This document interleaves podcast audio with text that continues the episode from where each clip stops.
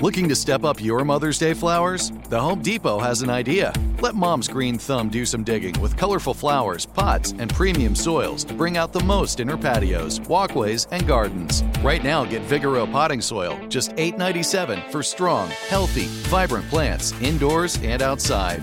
Shop our wide selection online and pick up your order in store and give mom the gift of a beautiful garden. Get Vigoro potting soil, just $8.97 at the Home Depot. How doers get more done. Getting ready to take on spring? Make your first move with the reliable performance and power of STIHL battery tools. From hedge trimmers and mowers to string trimmers and more, right now you can save $50 on select battery tool sets. Real STIHL. Offer valid on select AK system sets through June 16, 2024. See participating retailer for details.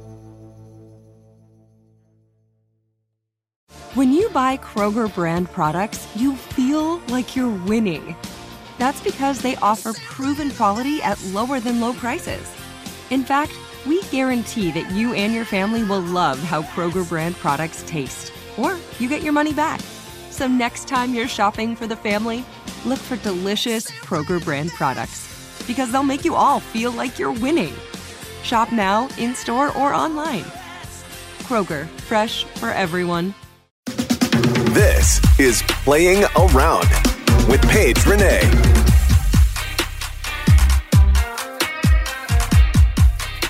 Hey, hey, hey, everyone. Welcome back to another episode of Playing Around. I'm your host, Paige Renee. We have Teddy G with us today.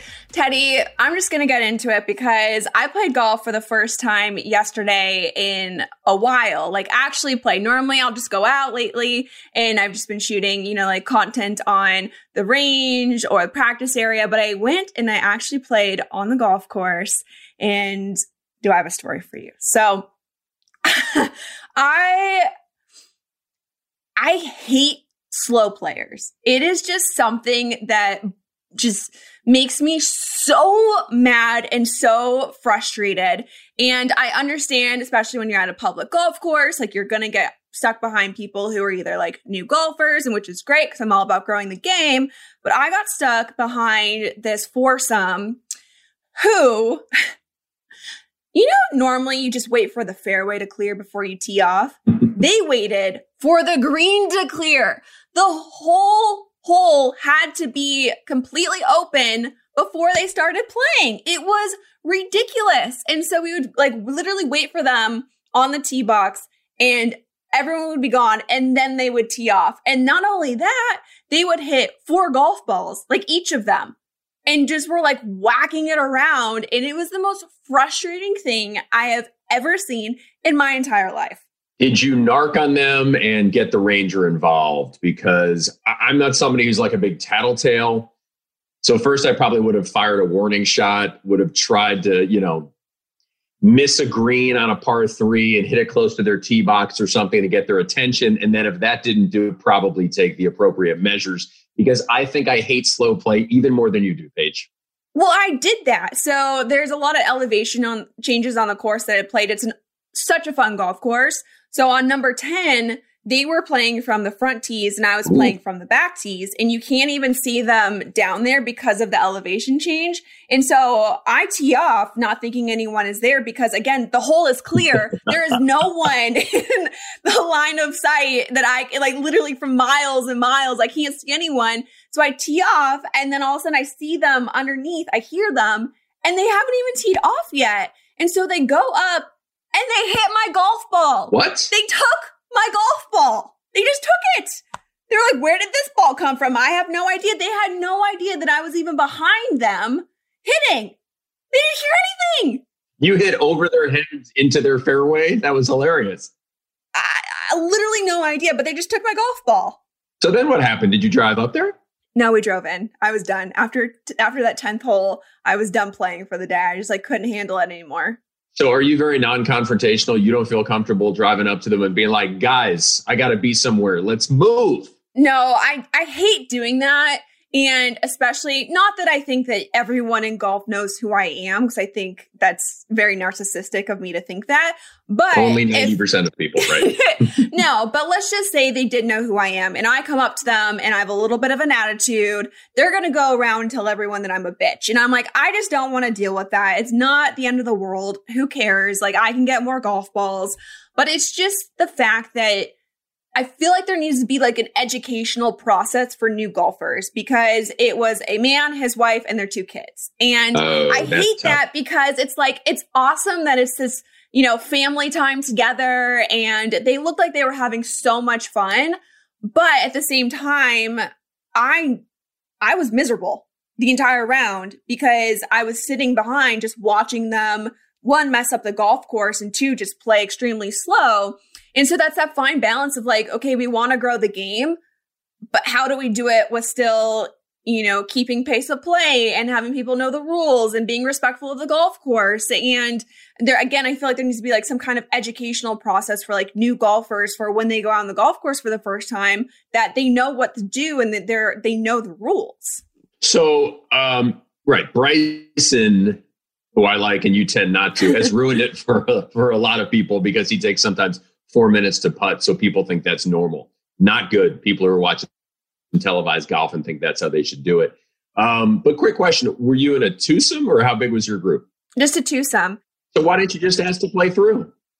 Because they didn't like they didn't let us, and then the way it was like spaced out was that I would then be running into the group in front of them, and then they would probably be hitting into me. And so it was just one of those days where it's like it was very grouped together, but they just kept waiting for the whole hole to clear before they would even go play.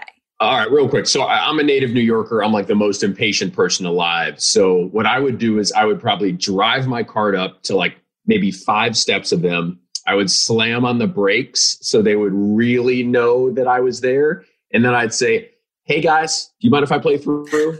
And then, you know, at that point, even if they said no, they would they would really be rushing, maybe have an unpleasant time, and then get off the golf course, and then you know I would have achieved my mission.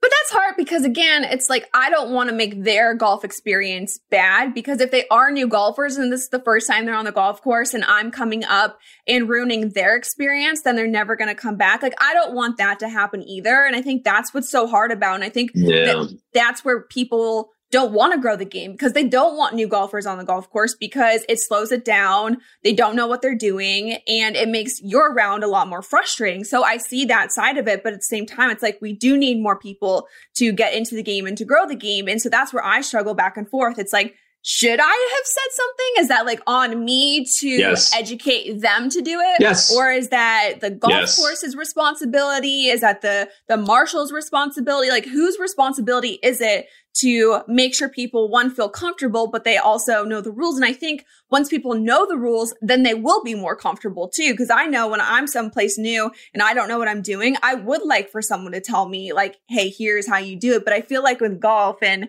people are just so condescending about it and that's something i'm very sensitive to so i don't want to do that to other people. Well we we want new golfers but we don't want new slow golfers. I that's know. really what the game doesn't need so um, I've done this with people in my own group that are occasionally slow that I don't play with a lot. I would just be like, guys, come on. It's not that complicated. You must keep up with the group in front of you. It's not about looking behind you and saying, hey, they're a half a hole behind. No, no, no, no, no. You have to be a half hole behind the group in front of you. And if you're not, that's on you. Start picking up, play double bogey max. It's ain't, ain't the fucking British Open. Pick up your ball and move on. And I would next time I think you should give a little friendly lecture to the newbies because now they don't know that they screwed up and they're going to be ruining it for, for other people. I know. And earlier in the round too, I hit into the group in front of me and it was a couple and the guy was really mad at me. And so I was like, okay, great. Like I, it's hard enough for me to find a golf course that I can go and shoot content on. I don't need people complaining that I'm hitting into them and then I'm telling them to speed up. So right off the bat, I was already like, okay, I'm going to try not to cause as much conflict as possible. Cause I, I tend to do that. I tend, even though I don't like to cause conflict, yeah. I tend to always be involved in some type of drama. And I just like try to just to stay back as far as possible on the golf course. Cause again, I don't want people saying that I'm a bitch and I don't want to get in trouble with the golf course. And it's just like this whole thing. But that's so frustrating where it's like you can't go out to public golf courses anymore and have anything less than a six hour round. Like that is unacceptable. unacceptable. either the golf courses need to do something about it or yeah. like why pack that many people on the golf course anyways? Because they're never going to come back because it's not fun. This is one of the great things about being a guy. I never get worried about being labeled a bitch. I don't care. As I tell people, there's no crime in being bad. The only crime is in being slow. Yeah. And this is something, if you're going to ruin it for everybody, I'm going to get a marshal or I'm really going to take it into my own hands. So I think you should do the same next time. Well, I mean, and it goes back to what you said. Two people see JB Holmes or Bryson DeChambeau taking their sweet ass time on the golf course and there's no penalties. There's no consequence to their action. So I feel almost like, especially young junior golfers, they see this and they think like, that's what I need to do to be successful. Yes. And I feel like that takes away from what makes golf so great. I don't like the fact that they have greens books. I don't like the fact that they take forever when they're trying to figure out the yardages. I think like it takes away some of the instinct of playing the game. And yeah. I, the, I think the PGA Tour needs to do something about it, be a lot more strict about it. So the Honda Classic wasn't awesome. It wasn't close. Uh, it was not a big name leaderboard, but Matt Jones, who won it, is a very fast player, and he's Australian like our uh, like the guys in charge at PointsBet who we love. So good for Matt Jones. I love when fast players win because they are setting the right example. Yeah, I, I loved when Brooks was winning all the majors and he was yes. calling out the slow players too. I thought that yes. was like the greatest thing ever, which is so sad. We can get into this later, but Brooks with his knee surgery. What a surprise. I wasn't expecting that. This is disappointing. So has he already said no masters? He literally was under the knife. So I, I don't think he can, you know, bounce back that quickly. Limp out there, pull a tiger, pull a tiger. Torrey Woods, come on. Yeah, yeah. Th- this is sad. I mean, he he obviously won an event. Uh, he won Scottsdale, right? He did. He won the waste management. Yeah, at forty to one, and uh, blazed through. That was amazing. So we thought we'd have Brooks, uh, a, a strong, healthy Brooks Koepka for the year. Um, so the fact that he was playing well it's one thing if you get surgery when you're in a slump and you know i'm sure a guy is kind of like eh i can take six weeks off anyway. I'm not making any money. But he was playing well so he must really need the surgery. Yeah it must be a lot of pain. But teddy enough about me and my golf shenanigans. What were you up to this weekend? Wow i watched so much basketball. It was fantastic. Um, just a glorious few days and i won a bunch on oral roberts won on ohio uh, you know, bracket is busted because of Illinois, but was totally fine with that because I love Loyola. I'm friendly with Porter Moser, the coach. Um, Saturday went out to Crestwood, which is like an hour away, 45 minutes away from Lakeview, where I live near the in the city, and uh, um, is really cool. It's called Club Hawthorne Crestwood PointsBet Sportsbook. It's got a long name. It's got 24 75 inch TVs. And I, I, just love the fact that there are real live sports books around Chicago. I mean, it's not Vegas, it's not the Wynn. It, um, it's not fancy, but it's a great place, you know, to watch a game, drink, and hang out. So I had a group of about 12 people out there. Nice. I saw you were actually getting some heat on social media about that, though. there were uh, the COVID cops out um, on Saturday. It's funny. I I tweeted a picture out because I'm trying to, you know, publicize the place, and uh, I didn't even consider the ramifications of putting that photo on Twitter, where a bunch of my friends were, you know, sit, sitting on a, you know, kind of a couch, basically watching ball, and uh, definitely there were some people upset. And one guy who's like, "Oh, I'm going to get you in trouble. You're not following the regulations," and that's not really true. I mean, in terms of the masking, it was basically like restaurant rules, which is when you're up, uh, when you're going to the bathroom or walking around, you're wearing a mask. When you're seated, you're not wearing a mask. Um, I, I, I see the photo now. I, I see what people are talking about because we are kind of close to each other. I guess my thing would be, look, if you're not comfortable being in an indoor setting um, next to your friends or next to strangers, don't go. Right? I mean, I think we've reached a point now. We've had this pandemic for a year. We're pretty well educated on what is risky and what is not risky. Like a lot of people in my group already had COVID. Some people in my group already got vaccinated. And then some people probably felt like I have a strong immune system and I'm not going to get COVID. And like the numbers in Illinois now, the positivity rate is like two and a half percent. So like the people who are saying like, how dare you? Like that's fine. That's totally cool that you're all about masking up and you don't want to go in a public place like that uh, without a lot of social distancing. But like then watch the games in your house. Like I, I wouldn't say that you should be telling people when and where they should go out. You know, I'm more on the other side of it. I've been very strict throughout this entire pandemic. Even now, I haven't been vaccinated yet. So I'm still, you know, very cautious.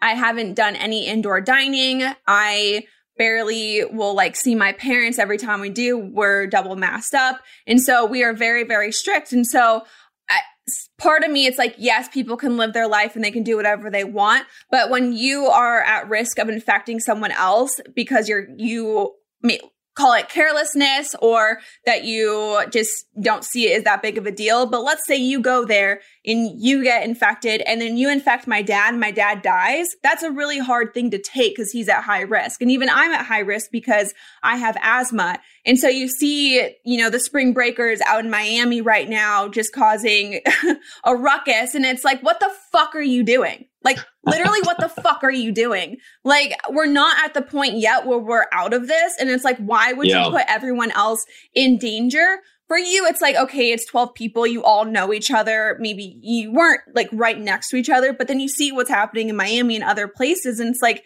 it's still, it, it never even happened. Like, let's get to the point where everyone is vaccinated and let's get to the point where everyone does feel comfortable. And then it's not that big of a deal, but it's still upsetting to even see like my friends going out and partying and doing all the stuff. And it's like they were doing that throughout the entire pandemic too. And I'm like, again, what the fuck are you doing? Well, did they get COVID? Did any of them yes. get sick? And then everyone gets COVID and they're like, how did I get COVID? I'm like, because you're not being safe, you dumbasses. Like, what do you expect? And it's fine. It's like, yeah, you're mm. young. You don't think it's going to affect you. You have a strong yeah. immune system. But I, I don't have that luxury. I have asthma. My dad is also at high risk and my mom. And it's like, I don't want to be responsible for that. And so but, that's but kind that's of been the whole point. thing. And that's why I, I don't go out. But it's like, Right. Okay, I'm making all these sacrifices in my life to keep everyone around me safe and they can get infected by some dumbass who doesn't give a shit. Like that is what really like bothers me the most.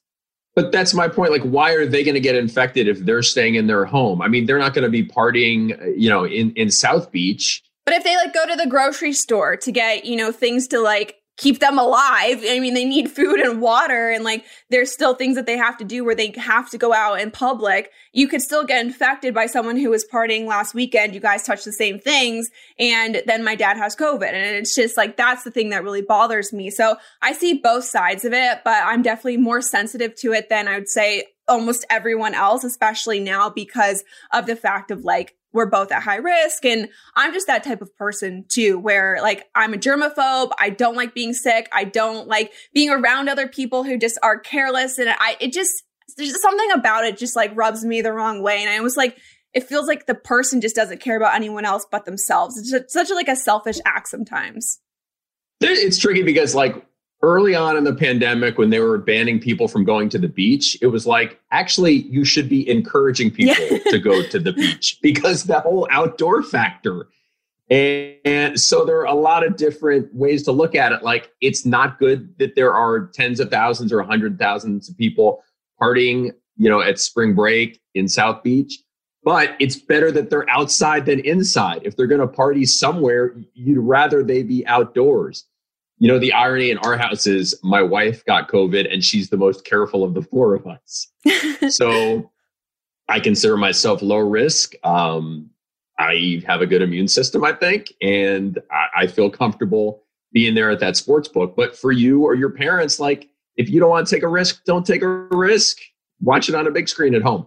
I know. It's just the whole thing is like so annoying that like some people have to just like stop their whole lives and be so careful about it when other people they don't have to worry about it or they just care not to worry about it and it's like don't you care about other people and other people's families and their health and their happiness and it's just they don't. And it always just comes back to that where people like when you really think about it to their core we're all very selfish and we only care about like what we're doing and like our little bubble. And i think that's just been amplified by this whole pandemic just to see how people really just don't care about anyone wow. else. They only care about themselves. Man that is so dark paige That's how I think. That's how my brain works. It's not a good place. It's not fun being up here. It's just like a yeah. pessimistic landfill of shit 24/7 in my mind. wow, that was that was an amazing phraseology. I, I, will say this: where I am in Chicago, big city, uh, we don't have like crazy people who refuse to wear a mask in a grocery store. Everybody realizes that's what you do. Um, don't be an asshole. Wear a mask indoors I think it's just the other spots where there's some debate. Um, and now I don't know if people exactly know the rules in restaurants. Yeah. I think everyone's just like so over it. They're like, whatever. Like it's been a year. Like who cares at this point? Which I don't know. But there you'll st- transition into something that I also didn't care about is the Honda Classic. So after this break, we're gonna get into that.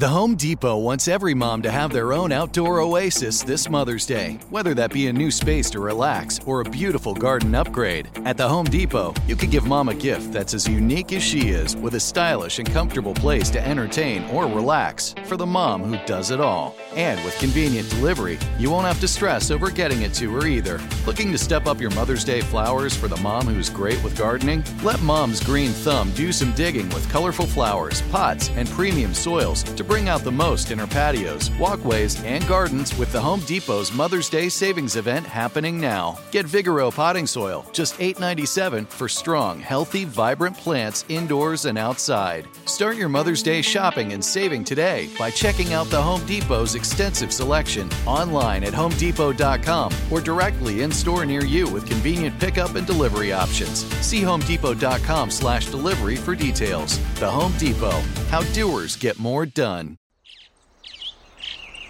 Getting ready to take on spring? Make your first move with the reliable performance and power of STIHL battery tools. From hedge trimmers and mowers to string trimmers and more, right now you can save $50 on select battery tool sets. Real STIHL. Offer valid on select AK system sets through June 16, 2024. See participating retailer for details. If a new house is on your wish list in the next five years, grow your savings faster and experience your dreams with an Ohio Homebuyer Plus account from Kemba Financial Credit Union. A savings account specifically designed to save for a new home where you can earn 7% APY, a $500 matching bonus, and a $1,500 mortgage closing cost credit. Learn more at Kemba.org. Offer expires March 31st, 2025. APY equals annual percentage yield. Restrictions apply. NMLS 292230. Equal housing lender. Federally insured by NCUA.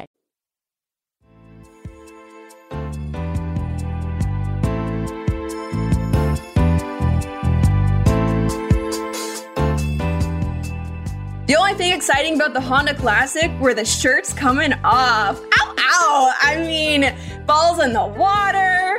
I mean, guys stripping down. I didn't hate that part of yeah. it, but everything else, I mean, I didn't spend a second watching the Honda Classic this week. It was a no name leaderboard. The only guy I was rooting for, Shane Lowry, shit the bed on Saturday, which seems to be a trend for me. The guys I like can't play on Saturday. But besides that, it was a real sleeper of a tournament. Yeah, it was not exciting. I also had Shane Lowry at 30 to 1. I was tailing you, as they say in the betting industry. So I was hoping for big things.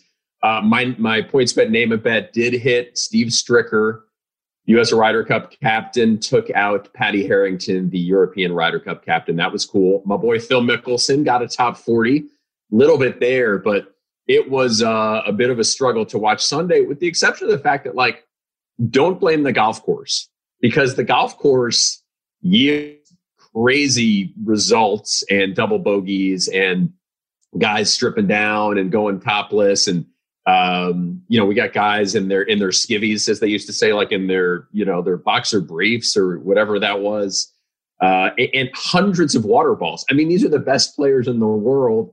And I think they were close to 300 balls in the water. So, like, don't blame PGA National. I feel like if this event had a good field, we would all be watching. Well, they would get good fields before when the players then moved the Honda Classic was after it. And it's now, I mean, no one seems to play anymore, which yeah. is unfortunate. But we had great moments at that golf course. One with Justin Thomas getting the guy kicked out when he said, get your ball in the bunker. Like there's things that have been happening at that golf course. And it's a classic golf course. I've played there before and it's extremely difficult. And it does set up really well for drama. So that begs the question do we move the Honda Classic to another time and date? That's the thing. And by the way, Wesley Bryan, I should give him a shout out. He was the one who was in his boxer briefs uh, for those two shots. That was what the fuck was he doing? Why did he just not take his shirt off? If you guys saw the picture of him, he like tied his shirt like underneath, and so it looked like he. It was just like covering his shoulders, and it's like. What are you doing? Just take it off. If you're going to take everything off, why would you tuck your shirt just underneath? It was such a weirdo move. I love when golfers take their clothes off. Um, prefer women, but will settle for men.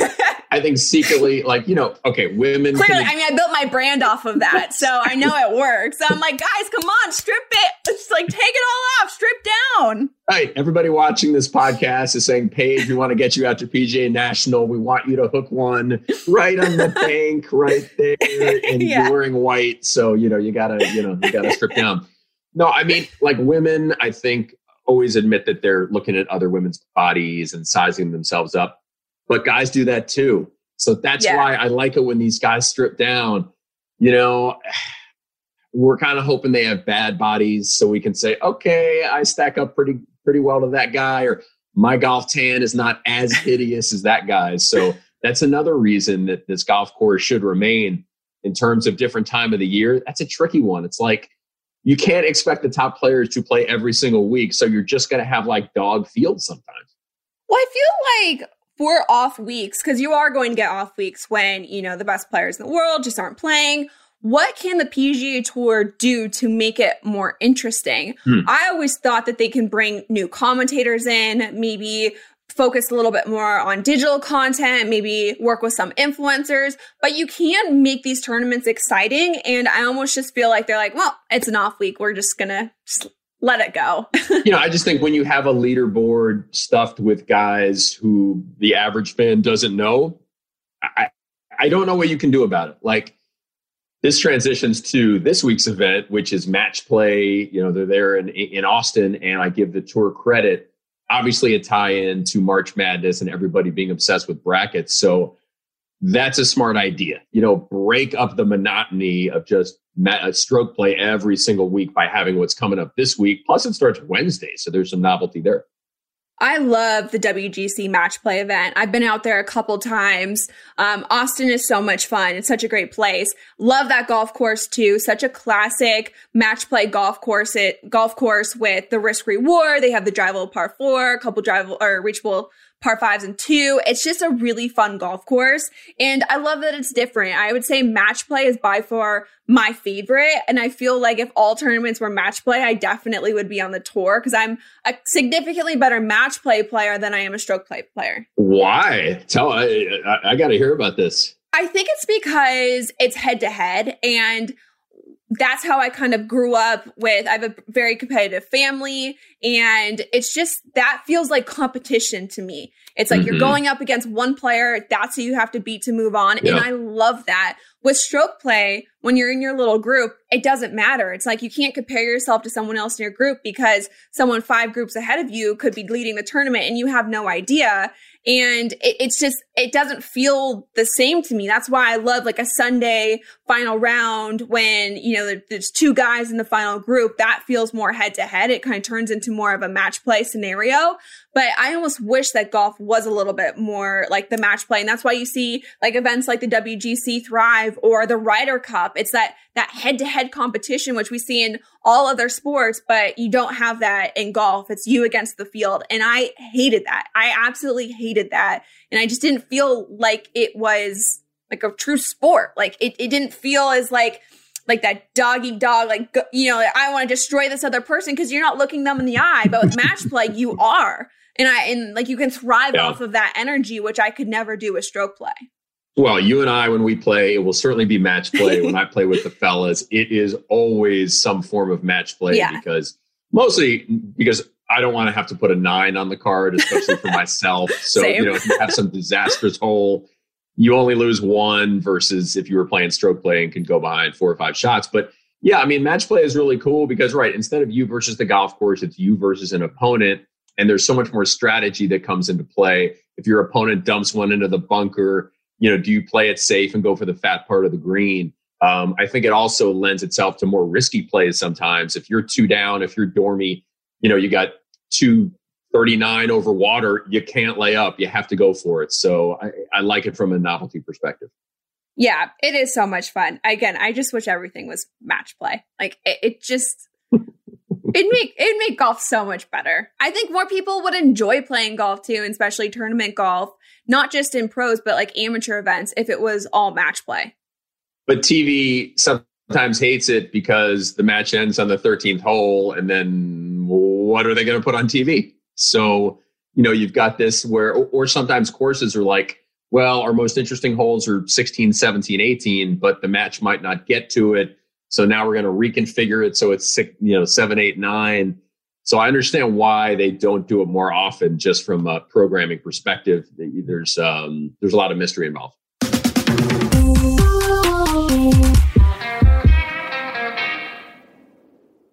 The Home Depot wants every mom to have their own outdoor oasis this Mother's Day, whether that be a new space to relax or a beautiful garden upgrade. At the Home Depot, you can give mom a gift that's as unique as she is with a stylish and comfortable place to entertain or relax for the mom who does it all. And with convenient delivery, you won't have to stress over getting it to her either. Looking to step up your Mother's Day flowers for the mom who's great with gardening? Let Mom's Green Thumb do some digging with colorful flowers, pots, and premium soils to bring out the most in her patios, walkways, and gardens with the Home Depot's Mother's Day savings event happening now. Get Vigoro potting soil, just $8.97 for strong, healthy, vibrant plants indoors and outside. Start your Mother's Day shopping and saving today by checking out the Home Depot's extensive selection online at homedepot.com or directly in store near you with convenient pickup and delivery options. See homedepot.com slash delivery for details. The Home Depot, how doers get more done.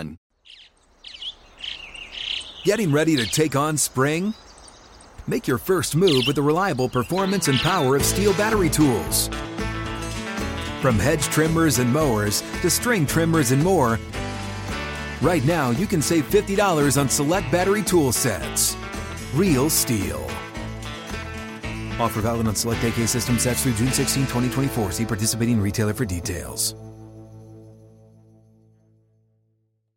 If a new house is on your wish list in the next five years, grow your savings faster and experience your dreams with an Ohio Homebuyer Plus account from Kemba Financial Credit Union. A savings account specifically designed to save for a new home where you can earn 7% APY, a $500 matching bonus, and a $1,500 mortgage closing cost credit. Learn more at Kemba.org. Offer expires March 31st, 2025. APY equals annual percentage yield. Restrictions apply. NMLS 292230. Equal housing lender. Federally insured by NCUA.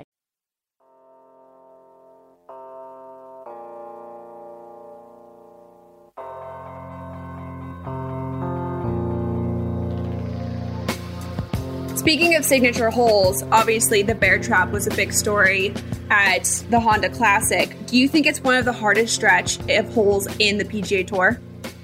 Yeah, but yesterday on like 17, those guys were hitting what? Uh, Matt Matt Jones hit a sand wedge in. He had like 148. Weren't they actually playing like under par too? Like they always say it's so hard, and then I think they were actually playing under par. Yeah. I mean, it, no, look, the fact that there were that many water balls just goes to show that it is legitimate. If these guys are, you know, hitting 60 to 70 in the water a day, um, then the course is one. But I was surprised how short 17 was playing. Those guys are firing wedges in there. Um, that said, they make it look easy. Um, for the rest of us, you know, we'd be hitting eight irons in and just praying that, that, that they stay dry. So no, I think uh, I think the course did its job. I still think one of the best stretch of holes is 15 or 16, 17, and 18 at TPC Sawgrass. Like, oh, yeah. I love a good closing finish that's really difficult. Like, I want my 18th hole to be as hard as possible. So I think it makes it more fun too, especially watching the guys tee off. And it's like, are they going to hit in the water? Are they not? Like, I love to see that kind of stress on their face and like that tension that they have, like on the final hole that's the gold standard of finishing holes. I mean, we saw it, you know, a couple weeks ago. Like Bryson is finally ma- able to make an eagle on Sunday at 16. So he suddenly goes, I think, from three down to one down, or maybe four to two. But that possibility exists where that's like almost like a par four and a half. And then, of course, 17. Love you, Ben An. You're my guy. Anything can happen at 17. You know, you can make anywhere from a two to 11 or really a one to 11. And then 18 was incredible too, because Justin Thomas hit the perfect drive that was two feet away from being wet. So we can't all have 16 to 18 at Sawgrass, but that is probably the best three hole stretch on tour. I mean, it was hard also for the Honda Classic because they had to go up against March Madness, where that's where all of my attention has been. So let's go straight into that because what? Like, this tournament has been wild wild. I mean, all of the upsets, brackets are just dumpster fires. Like it is intense, but I love it. Like, do you think March Madness is the best sporting event in all of sports? Yeah, so you sounded like Amber from Seth Meyers' show with her what? All those different versions, which I love. She's brilliant, as is he. Yeah, um, for my money, I think so because it stretches out so long. It gives you so much entertainment. Um, I mean, today is Monday. There are games that are going to be going on. It's also kind of a strange year where the first weekend, instead of the Thursday to Sunday, it's Friday to Monday. And the next weekend is Saturday to Tuesday. So everybody's sort of like freaked out about like, when can I blow off work? And, you know, when can I be a total slacker and that kind of thing. But it's an amazing event. And then this year has been wild because like the underdogs are crushing it. If you bet on every, if you just said, uh, screw it, I'm betting on every underdog against the spread, you'd be rich. Cause I mean, they've been covering like maybe two thirds of the time. Yeah, I'm really mad at you, and we're just gonna get this out of the way now because I, the one underdog that I bet on, you fucked it up for me yep. big time. Iona, I had Iona beating Alabama, and they were doing it. Like they were they had it second half too. They were just like one or two ahead, and all of a sudden, uh. Teddy G drops a tweet and says, "Oh, Paige, you like your Iona pick?" And immediately after that, immediately they just never scored a point ever again after that. I, am so proud of the timing of that tweet. I, I mean, it really was incredible. So, put this out. I saw it and I was like, "Fuck you!" Like that sucks. That sucks. I, I mean, I'm, I'm so thrilled when I can make you angry like this because oh. I mean, at this point, it's really not a coincidence. I do have some like insane power um, to jinx stuff. But just over me and my picks. Yeah. It's just it's just me. And that's what like really pisses me off. I don't know. And we had this deal after the last time this mm-hmm. happened that you would not do anything. No until it until it comes to fruition. And then you're just like no you know what? I don't want to. I am bored so i'm going to ruin paige's life. So the thing with a deal is that like both sides have to agree on something. So if one side hasn't agreed to the deal it's actually not a deal. So quick, quick review the score at that point was iona 40 alabama 39 so really your guys were looking good. Let's go to the final score. Alabama 68 iona 55 so let's see. Your guys scored only 15 points the rest of the game. And it was just the most perfectly timed tweet. And, you know, hashtag roll tide. I, you know, to want to know why I did it, Paige? Because I have Alabama in um, my final four. So I had to use my bullet there. I needed Alabama to win the game. That was the only thing I had left going for me. Yep. Because my bracket was over after Oral Roberts beat Ohio State. I had Ohio State going to the Elite Eight. I so fun fact: there's certain words that I can't say. Loya, loya, loya, loya, Could you just stop? I thought you were going to say oral. I thought that was going to be like a word that's banned from the podcast. I thought that's where you were headed. Loyola. Really? Was that that hard? I know you can't It do that and make it rain, free Bretts, threes, three Bretts, all, all that stuff. That was a little challenging. Loyola. No, the lo- Loyola. The lo- I can't. I literally can't say it. And you say And- Sister Jean. Sister Jean. So they beat Illinois, which really fucked up my bracket because I had Illinois winning the whole thing. Yeah. Syracuse defeated San Diego State, which really sucked because we did, was doing a live uh, watch party for that one. We had to change it because they were just getting destroyed. North Texas beat Purdue. Yep. Uh, Oregon State defeated Tennessee. Wisconsin defeated North Carolina, and Rutgers defeated Clemson. So, I mean, all we had this talk earlier. Is it the higher seeds or lower seeds? So we're going with the so like Baylor as a number one is a high seed. That's what we decided. It is kind of counterintuitive because number one, the, the number one is is not a high number, but that's what we're going with. Paige, you should have asked me for a Big Ten scouting report. Now, I, I, I also fell into the Illinois trap. I had the Illini going to the finals, losing to Gonzaga, but I was not high on Purdue, Ohio State. Not a big believer in Michigan. The Big Ten kind of sucks in the tournament, but Loyola, I love those guys. Porter Moser is the coach there. He's an amazing dude. He has built that program up. He, I've played golf with him. The funny thing about him with golf is he shows up the first time and his bag is like from 1987. He's got like the worst clubs I've ever seen, even though he's, you know, makes a million dollars a year. It's like Porter, man, invest in some new stuff. He's really fun on the golf course. So, um, yeah, when you visit, maybe we'll get him out for a run. Out of all of the lower seeds, who do you think is going to give it the best run? Well, I mean, Oral Roberts is is good, and now by the time this publishes, we will know if uh, Ohio has beaten Creighton. But I have a futures bet on Ohio eight to one to reach the Sweet Sixteen. I am taking them outright against Creighton. So again, by the time this airs, I'm either going to look like a dope or really smart. Um, I got I had LSU beating Michigan. Same thing. That's gonna that that's happening on Monday. There's still uh there's still a lot of Cinderellas out there. What about Loyola? I mean, that is going to be fascinating to see if Loyola now can uh, can take out Oregon State. That's a double Cinderella game with um, a 12 seed against an eight seed. Just as fascinating as me trying to say loyal, loyal, well, loya. Laloya, the Ramblers. Did you say the Ramblers. Loya. That- that's actually a perfect name for you, Ramblers.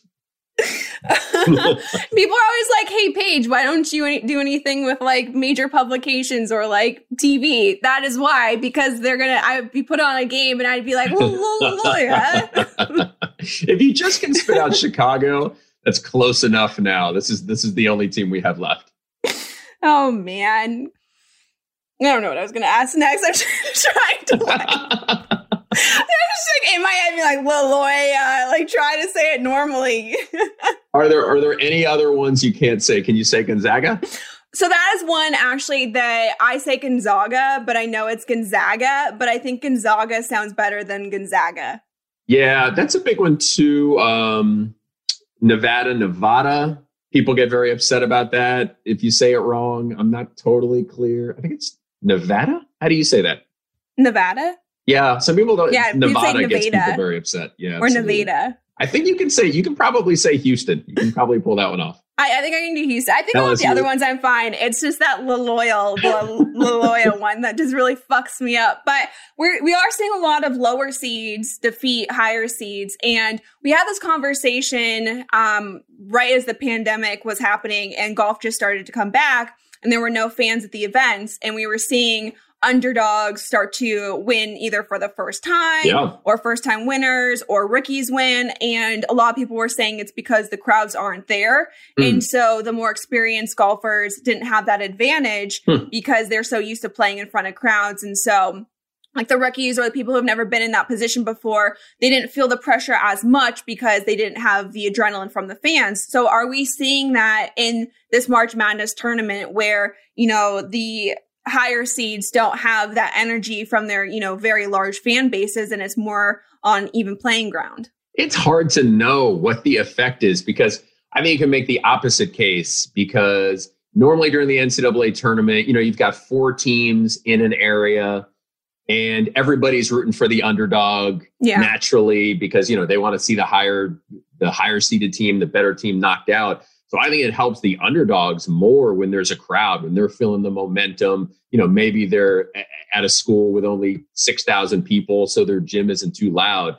So that whole thing, who knows who it's benefiting, but uh, there were so many great games, so many overtime games, so many wild comebacks. Like just the betting opportunities this year has been amazing. Like I've become a huge fan of live betting. Um, and once we get you, you know, hooked on sports betting, I think that's going to be the way to go. Like in the Houston Rutgers game last night, with four minutes left, you could have gotten seven to one odds that Houston was going to win the game. And then Houston won the game. And that's a two seed. So I've been loving this tournament from a betting perspective.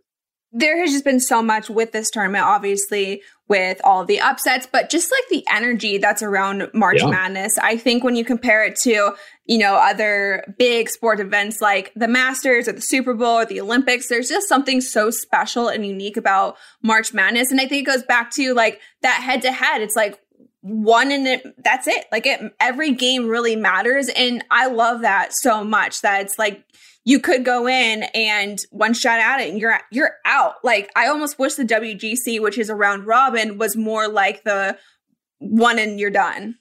Right, right, right. I mean, the great thing about the tournament, I mean, there's so many great things about the tournament, but one one of them is like most of these guys are not going to play professional basketball, yeah. or they're certainly not going to play in the NBA. So, like, the whole thing about one shiny moment, it's it's real like Paul Jesperson from Northern Iowa, who who had this incredible buzzer beater in I think 2016 to beat Texas. Like he's famous forever in that state. It doesn't matter that he never played in the NBA.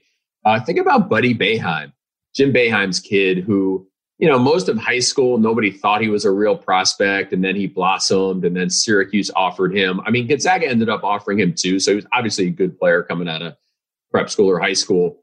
But now he's like a total legend. He's he's helping his dad to the Sweet 16. like this is stuff that people are never going to forget. So right now, there's a million NBA games going on right now, and I don't give a shit about them because you know what is long lasting and what matters are these NCAA tournament games. There's almost like an innocence around it because these kids are playing for just pride and for their school and they're not playing you know for millions and millions of dollars and i think you can almost see that reflect in like the way that they react to certain things and when they're celebrating especially for like the seniors like this is such a big powerful moment in their lives like you're saying a lot of them won't go on and play professionally and this is like the last hurrah for them. And you can see that like raw emotion in everything that they do. And even when the loss, you can see just the defeat. And sometimes when you're watching pro sports, it's like, oh, they're fine. They're going to go to their million dollar mansions and drive their Ferrari away. And it's like they don't live and die by the wins and the losses. But here in this tournament, you can actually see them like living and breathing, dying over every single small moment during all of the games, which is so powerful to see. One of the secrets that nobody really talks about is like when an NBA or NHL playoff series ends, both teams are happy. The winning team has moved on and, you know, can try to win a championship and makes more money. And the losing team, their season is over and they get to go home. And they've been yeah. grinding for seven or eight months. and everybody's happy at the end of the series, pretty much. But with this, I mean, these poor kids who say like miss free throws down the stretch or um, you know, the Ohio State kids were getting flack on social media. This is like Duane Washington had chances to win the game and tie the game, and you just feel awful for them because they can't get it back. I mean, like the the University of Illinois kids, like Ayo Dosunmu and uh, Kofi Cockburn, like they had bad games, and that's it. I mean, they could go back to Illinois, but they're not going to go back to Illinois, and they yeah. just pretty much have to live with it the rest of their lives. That they had a chance to be heroes in March and they fell through and, and it fell through for them. Do you think there's also like a certain connection with your alma mater too? Because I feel like when you looked at the Ohio State kids who were getting a lot of flack on social media, it felt way more intense than I don't know, um, a football The player Bengals. for Yeah. yeah. Detroit or whatever. Yeah. Like it, there's just something different about like your college and your school and that like team pride that it Yeah. was very intense. Like the hate that he was getting just for you know having a bad game. Yeah, I mean, like it- it's tough for the players because at their ten year, twenty year reunion, you know, they'll still be thinking about the things that didn't go well, and fans take it so personally. Like it's funny, all my in laws are Canadians, so when I was trying to explain to them a bunch of years ago. When I was switching from covering baseball to college football, and they thought that was a demotion because they didn't really have college football there. Yeah. so I was trying to explain, like, no, no, no, no. College football is amazing because, like, the kids have chosen to go to that school. So they weren't just drafted or traded or whatever. Like, they've chosen to go there. So it means so much more. It means more to the players and the fans and alma maters, alumni, I should say. Yeah, I have a funny story about that. So, my mom, she was a professional ballet dancer. And so she spent most of her time in Canada. And so she kind of had the same mentality where you, she didn't understand how big college athletics was. And so, my dad, he played um, college football at Pitt. And after my mom was um, at the she was in Pittsburgh dancing and she had to take a class at Penn State or be on campus at Penn State. And so she's like, I want to fit in, so I'm going to wear a football jersey. And it was a Pitt football jersey that she wore on the Penn State campus. It was like walking around and she came back to my dad and was like, they're so mean to me. They were yelling at me and like spitting at me and saying all these rude things. And like, she's like, is this like how it is on campus? Like, I, I don't know. And, and my dad was like, what did you wear? And she's like, oh, I wore your pit, you know, like warm up jersey. And he's like, well, there you go. Pretty smart. Maybe she just should have borrowed the like sweatshirt from John Belushi in uh, Animal House that just says college. College. Yeah. then she would be not offending any fans. Yeah, she learned that the hard way. Um, but even like when my sister was going to school, she just didn't get that. Like I, I feel like you have to like grow up in this environment to get how Where did she go to school? uh, she she didn't go to college, so she was dancing professionally, and so she just never went to college, and so she didn't really like understand the recruiting process or like how important it was, and so my sister ended up going to Stanford, and like we she just didn't. It's great, you know, like she went to Stanford, but it took her a while to like realize like how different it is for like certain universities and the prestige that it holds, and Oh. it- she just like didn't understand it, so it was it was interesting. You, I mean, you have those states like, say, Alabama, where it's like everybody is either Alabama or Auburn. Yeah, Or I'm sure, like, you know, Oklahoma or Iowa, where it's these basically two giant schools in a state and everybody is for one or the other. Like Texas used to be with that, with like UT and A&M. Um, and now you've got all these other great schools, including Abilene Christian, which took down Texas. So, yeah, there's nothing quite like the alma mater pride, and the Loyolas are feeling it. Not only did they advance to the Sweet 16, but Loyola took out Illinois, which is just amazing for them. And now Loyola can say we're the number one school in the state. We beat the number one seeds, and uh, Illinois just has to wear it. I think you just keep saying that because you want me to say Loyola again over and over again. Um, but we do have to talk about the controversy before even the tournament started with um, the women Yeah. complaining. I don't even want to say complaining, Yeah. showcasing Pointing out. that the difference between the weight rooms. And so um, there was a um, athlete for Oregon, I believe. She posted on social media. She has a big TikTok following Yes. that the men's weight room, which was incredible, it had, you know, 20 plus platforms, all the weights you could ask for, all the space. And then the women's weight room had basically seven, 10 weights and some yoga mats. And that was it. And she said that you know, the NCAA said it wasn't a, co- a cost issue, it was a space issue. And then they showed all of the space that they have. And they ended up getting, you know, a pretty nice weight room all after all of that. But I, it was a bit shocking. I think that I, it, it was laughable how bad the difference was. Yeah, I mean, the NCAA is a total clown college. And of all the things they've screwed up over the years, this has got to be top five or top 10. So thanks to uh, Sedona Prince for using social media for good. Um, it- it's just inexcusable. Look, obviously, we all know the men's tournament makes more money, but like the women's basketball tournament is a very, very big deal. It is nationally televised. There are tons of people who follow it. It's not like the fencing championships that, you know, mm-hmm. where I'm sorry, where if they put you up in a hotel, you should probably say thank you because everybody's losing money on fencing. Women's basketball is a big deal. Um, more than ever, we have to be aware of gender inequalities. And uh, I'm so glad she called them out. It's just total like laziness and cheapness on the on the part of the NCAA to to to do such a poor job. It was also food. Like, of course, the men's teams get these great spreads, and then the women's team gets, you know, they open some plastic container for some nasty ass meatloaf. So um, do better, NCAA. I see both sides on this. So when I was playing D1 golf at San Diego State, I was also on the student advisory committee, and I was always very frustrated because the gear that we would get compared to the gear that the football team or the basketball team would get was embarrassing. Like we would only have one pair of golf shoes for the entire season. And most people don't know that we play 36 holes and usually so we go 36 and 18 so we could do a two day tournament instead of a three day yeah. tournament.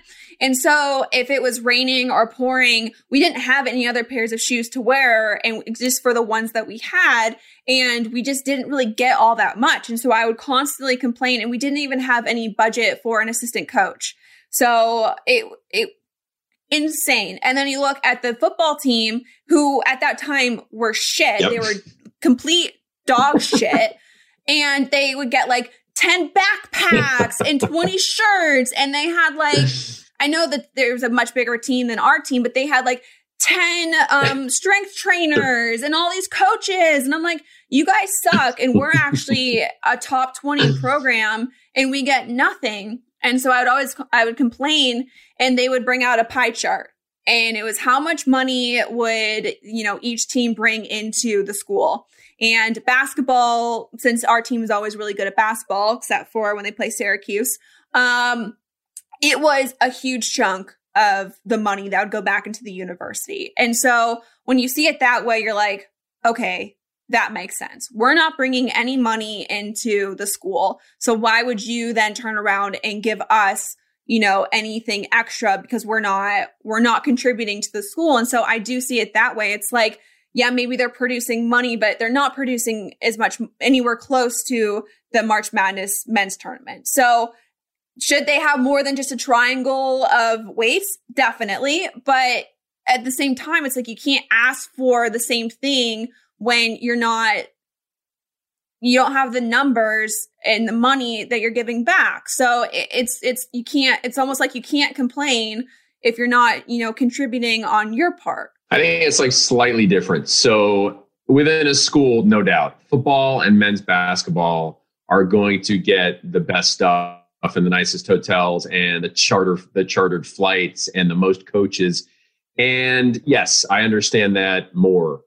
Um, but in this case, like it's a men versus women issue. So I think the problem would be like at San Diego State, where the men were the men golfers getting more spikes? Were they getting more shoes than you? Like at that point, I don't think that's cool because I, I doubt your men's golf team is bringing in, you know, that much more revenue than your women's. And it came up also with like the U.S. women's national soccer team, which I believe brings in more revenue than the men, and they were still be, being treated shabbily. So, right, I definitely don't expect like on a college campus for everything to be equal. But if it's just a gender issue, that's bullshit. Yeah, and it's weird at college too because you can have outside donors. So the men's team always had like a pretty good donor, so they always had more than we had. But it was just always frustrating to see that like we we were one of the best in in San Diego State, like out of athletics. Like yeah. we were ranked really high, and we just never we just never got anything. But it was funny also to hear the arguments of people saying like, well, women don't need to get bulky, so that's why they're not, they don't need the weights. And it's like, oh my God, these are like D1 athletes who are probably going to play professionally who like can outlift, like outlift like these average guys who are saying this. It's just, when you see like those comments, it puts in perspective. Be like, okay, yeah, like it's still a little sexist. Like that's not okay. Like for guys, honestly think that these female athletes who are the best in the world at like what they do aren't going to like lift weights because they like are going to look too bulky, not feminine enough. It's bizarre. This is why you guys turned to the trick shot videos, right? To try to get some uh some support. Yeah, so we ended up doing a trick shot uh, video because they had this contest and whoever won the contest, I think got like $10,000, $20,000. Contest never even happened, but we did, we needed more money because we couldn't pay for an assistant coach. And so when I was there for, you know, two and a half years, we went through four or five assistant coaches because what they, were you doing to them? Why, why did they keep leaving? It wasn't paid. So they had to literally like it was a lot of time and they weren't getting any yeah. money. And it's like, why are we putting all of our time into doing this if like you're never going to give us a paid position? It's crazy. And then you look, like I said, then you look at football and then they get all this stuff.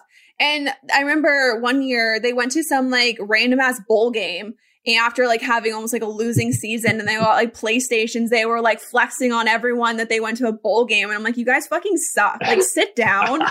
You're the joke of the school. You've done nothing. Stop flexing on all of us when we actually won a conference oh. championship. And it was like, it was such a joke. Like, they just like walked around like they were the best things ever because the athletic department treats them sure. that way. How did they handle when you were giving them shit? Um, well, I tutored a lot of them, so they they were fine. But like, I didn't hang out with too many of them, to be honest. Um, I I hung out with like the guys who were like walk-ons because I liked them better. Scrappy guys. But um, yeah. yeah. they were they were just cooler. Um, I didn't have much of a social life honestly. I know you don't believe that. Come on. now we hung out with the baseball team the most, I would say. So it's like each sport would hang out with like kind of the same type of sport. So like yeah. basketball and volleyball will always hang out together. Football and sorority girls. And then it was like chasing pussy. It's a sport. And you had uh, like where, soccer that's where you soccer. over your, your allowable 20 hours a week chasing. Absolutely. Yeah. soccer and soccer. And then it was always like softball, golf, and then baseball would kind of all hang out. So everyone kind of had like their little, their groups and stuff. So you just see them in class, but you know, I didn't really hang out too much with the football players. I think we have our quote poll for the week. Chasing pussy is a sport. Chasing pussy is a sport. I can't, I can't argue.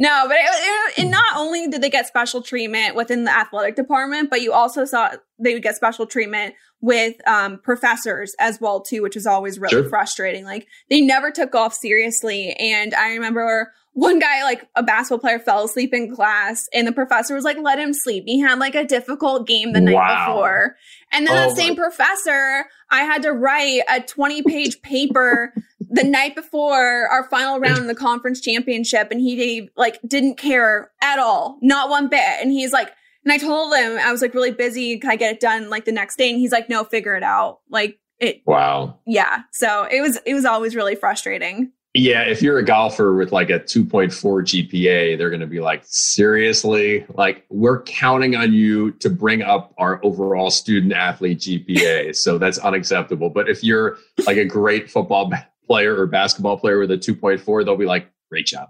I know. I remember I I worked so hard in this one class. I ended up getting a B in it, and this kid like didn't care at all. And I would like help him with his homework on A in the class, and I was like, "How did you get an A in the class?" That would be irony if if you if a kid you were tutoring did better than you did yourself. He did. He did. I know. I was I was so annoying, but that was annoying. And luckily, the NCAA right their wrongs they get they got them a weight room but the march madness tournament has been insane and i can't wait to talk about it more next week but we're gonna take a little break and when we come back we're gonna do some tna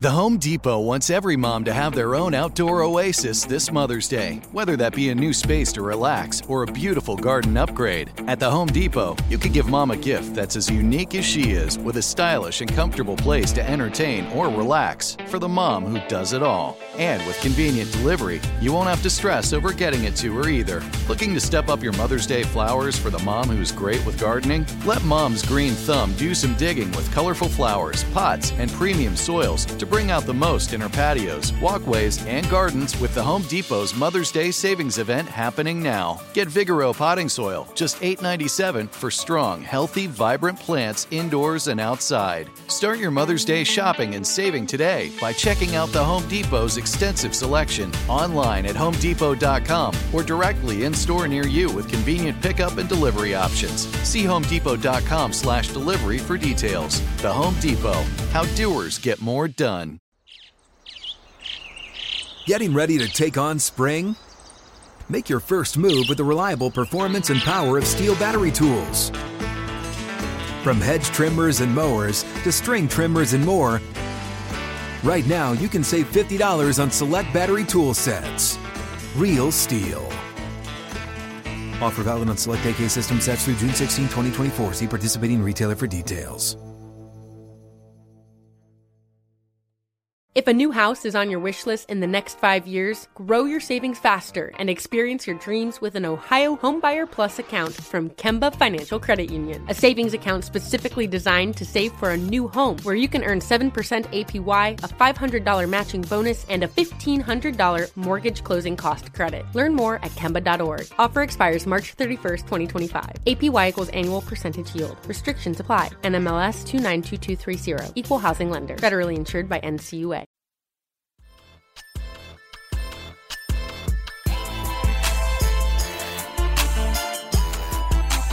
Hey guys, welcome back. We're going to do some TNA today. So I put up on the podcast account any tips or advice or golf anything, like literally whatever you guys want to talk to me about. So I pulled four questions from that and we're just going to go over it. So the first one is what was your most memorable round of golf and why? So I think I've told this story before. I have two of them. One is, oh, actually I have three when I think about it. Okay, so my my top three would be um, the conference championship my senior year at SDSU. I was team captain. We were working so hard all season. It was the best team we've had, and we ended up winning. And it was the first time in SDSU women's golf history that we won a conference championship. And it was so much fun. And it was at Mission Hills. And so we got to job, jump into Poppie's Pond. And I just have so many pictures of us like jumping in as a team and holding the trophy. And it was such a great way to like wrap up my college golf career because I had such a hard time in college. I had a great junior golf career and then I went to University of Arizona where I, I struggled a lot, just like the transition of, you know, being homeschooled into real life, being around kids my own age and, you know, having a schedule that, you know, I didn't make and it was really hard. And so ended up not being the right fit for me, transferred to San Diego State. And at that point, like I didn't want to play golf anymore. I hated it so much. I lost the, the drive and my determination. And I always wanted to play professionally. And throughout those like four years of just having kind of like a shitty experience in college, I just didn't want to play anymore. And I really struggled the start of my senior year um, a lot with like my mental health. I was struggling with, you know, um, food at the time and my body. And um, I went on antidepressants and my anxiety was really bad. It was probably one of the lowest points in my entire life. And so to turn that around for the second semester, to play really great golf, to, you know, kind of mend my relationship with my college coach and to be really close with my teammates, it meant so much to me that I kind of overcame everything before and it kind of sparked my love for golf again. And that's when I decided I did want to play professionally. So that was a really memorable one. I would say the next two like celebrity events, just it was memorable because of the people I played with. Was I played this par three tournament? Uh, it was the Bass Pro Celebrity Par Three event, and I played. My partner was Justin Timberlake, and I played against Gary Player and Mark Wahlberg. So I mean, it was crazy to play with like legends in the entertainment world and then also in the golf world with Gary Player. And I felt like I didn't deserve to be there. I was so nervous. I felt so insecure the entire time because I was like the least known person out of like all of the golfers and all the celebrities. And it was just a lot. Like it was a lot for me to handle. It was a lot of anxiety. It was a lot of self doubt. It was, I just, again, didn't feel like I deserved to be there and ended up playing really well. A Gary Player was really complimentary of my game, and Mark Wahlberg and Justin Timberlake couldn't have been nicer. And so, an experience that I was so nervous about ended up being such an amazing experience. And so, my last one will definitely be the Celebrity Cup that I played on Tiger's team. So, it was like a Ryder Cup kind of format where um, Tiger Woods and Fred Couples were the captains, and Tiger Woods was my captain. and I was paired with Nick Jonas from the Jonas Brothers. And that doesn't mean anything to you guys, but you know, growing up, he was like, I mean, the Jonas Brothers were like the Beatles for us. You know, they were like the coolest people ever. And it was so like, I had the biggest crush on him. And I don't know. He was just one person that I've always wanted to meet and that I was so excited to play golf with. And so we ended up playing against um, Chris Pratt and Luke Wilson. Again, Chris Pratt being a huge comic book fan and seeing him in the Guardians of the Galaxy. I mean, he's a major movie star. And kind of like the Bass Pro event, I was very nervous. I didn't feel like I belonged there. We're already like legends and the entertainment industry were there and, uh, you know, professional athletes, current and former, who, you know, like won Super Bowls and championships and, you know, like everyone knows who they are. And then it's like little old me teeing it up. And I like look back and it's like Tiger's my captain. It was just such like a surreal moment. Ended up playing really well. Uh, Nick Jonas and I won our our match and our team ended up winning too. And so that was just like a really, really awesome experience. I would say probably those are the top three in my entire career. So the next question is low cuts. Are they the hardest full swing shot in golf? No, actually, I feel like low cuts are very simple to hit once you figure out how to hit it. It took me a while to like figure out how my hands were working through it, but all you need to do, and I got this tip from my pro Scott Watkins, who kind of taught me the game. And he said to hit a low cut, you actually move in really close to it and you don't have to do anything because if you cl- move close to it, it, makes your club a little bit more upright. And then from there, it's going to make your swing more steep as well because you can't come around and behind you for it. So all you need to really do is stand close to the golf ball. And that's how you hit a low cut. And once he told me that, it completely changed my entire outlook on that shot. And it's such a simple shot. So you can put the ball a little back in your stance if you want. You can kind of close the club, but you almost don't even need to do any of that because just moving really close to the ball changes everything for you. So if you struggle with hitting low cuts, try that. Literally just move like uncomfortably close to the golf ball and to start to really exaggerate it. And then from there, you can move farther back if you want, if that's a little bit too close. But when I say exaggerate it and feel uncomfortable, do it because that's how close I am. Like I am so uncomfortably close and it feels like I'm not even going to hit the golf ball. And then you hit it and it's like this perfect little like low butter cut. So I would say it's not as hard of a shot as you think it is. But I would say the hardest shot in golf would be a 50, 50 like a 40 to 80 yard bunker shot. That is by far the hardest shot in golf.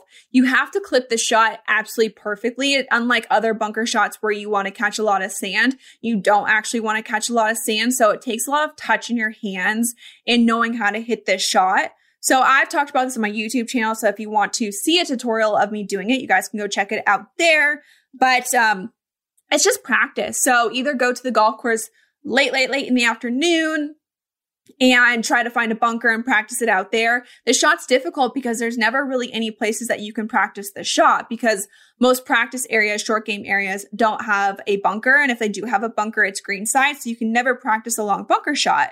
So that's why I think this shot is so difficult. So either find a practice area that does have a bunker that you can practice long bunker shots or go out on the golf course late afternoon when no one else is out there and just practice the shot all day long. And from there, it's actually pretty simple. Okay. Next question is How do you know when you need to get refitted for new clubs? So for me, it's when I feel like my swing, I'm swinging it well and I'm hitting it well, but the shot's not doing what I want it to do. So that's when I know I need to get refit for new clubs. Or if things change with my body or um, my swing, that's also a sign that you need to get refit for new clubs. Most times they can just check your loft and lie. And it, that's an easy, quick fix to change things because your clubs bend over time too, especially if you travel a lot. So I will get my loft and lie checked pretty recently, pretty consistently, just so I know that they're always, you know, lined up perfectly. And also, one club can bend more than the other. So I was really struggling with my five iron a little bit ago, and every single other iron was perfect. Swing was the same, hitting it was great. I, perfect little fades. And then with my five iron, I was hitting these huge snap hooks.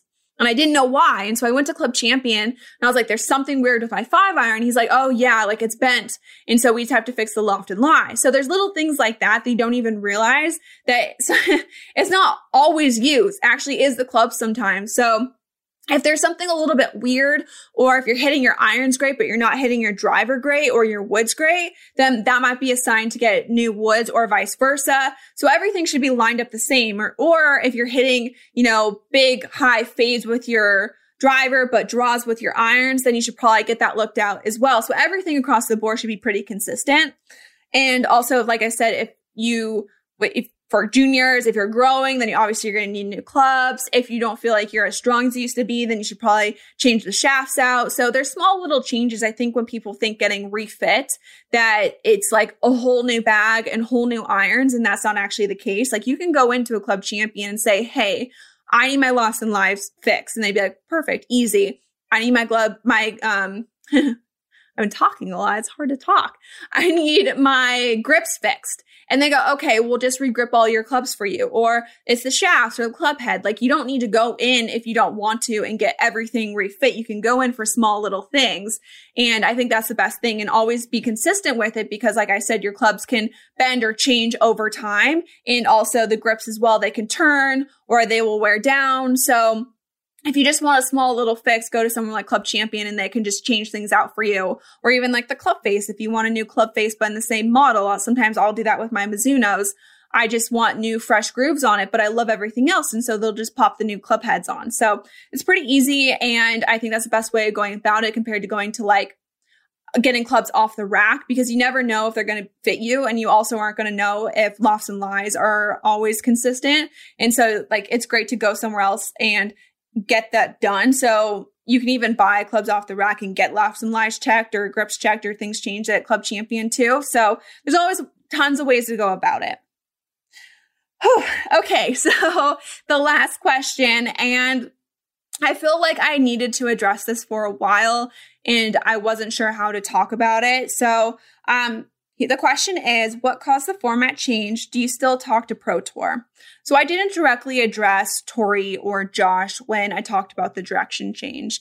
And wh- why I wanted the direction change, which I have explained before, is that I wanted to have a sports podcast. When I started this out, I wanted to be golf and it kind of morphed into something that I wasn't too happy about. I didn't like when I was proposed questions that were turned into, you know, a clickbait headline and I wanted it just to be about sports. And so that was part of the reason why we changed the format. And there was a lot of things going on that, you know, I wasn't happy with. And so we just had to make some changes. And when it comes to Tori, I love Tori. I was just talking to her yesterday. Um, she was on board about all of this. She was in the loop. There's no bad blood between us. I think you could see through the chemistry in the show that we were really close friends um, on the show and outside of the show. And we still will always be really close friends. And I miss Tori for sure. And I hope that, you know, she'll be on in some future episodes. And then when it comes to Josh, um, frankly, like he's a really great really great guy but on the podcast we we didn't really vibe. And i think at times we just kind of struggled and we didn't quite have that chemistry we didn't vibe all that well. Sometimes in a podcast setting it's hard to find that right mix. And so moving forward um this isn't the format that's always going to be the same. And I think I want you guys to realize that too. This is ever changing. We're going to bring new people in. We're going to transition people out. We're going to always do things a little bit different. We're always going to switch, you know, change it up, mix it up. I just want you guys to be open to the fact that, you know, th- this podcast is always going to be changing. And I hope it's changing because that means that I'm growing and I'm changing. And I think that's a really good thing as well. I think Teddy and I work really well together. I want to thank him for like stepping in when, you know, I needed him. And I, you also were talking a lot about like the betting content. So I work with PointsBet outside of this podcast and I really enjoy it. I love it because I'm able to work in so many other sports now, not just golf, which is something that I think you guys know I have a passion for. And we've tried to do betting segments before and you guys asked for betting segments, but we didn't have someone who was able to talk about that and also to talk about sports, all of the sports, not just golf. And so adding Teddy in, I think has been really great for the substance of the show. No, having someone who is so knowledgeable, not just about golf, but so many other different sports and also a little bit of the betting too, because I do think that's the wave of the future. So again, as it is now is not always going to be like this. It's always going to be changing. Always new people are going to be coming in. I think you guys are going to love it. And I appreciate you always sticking by me through the ups and the downs, the good shows and the bad shows.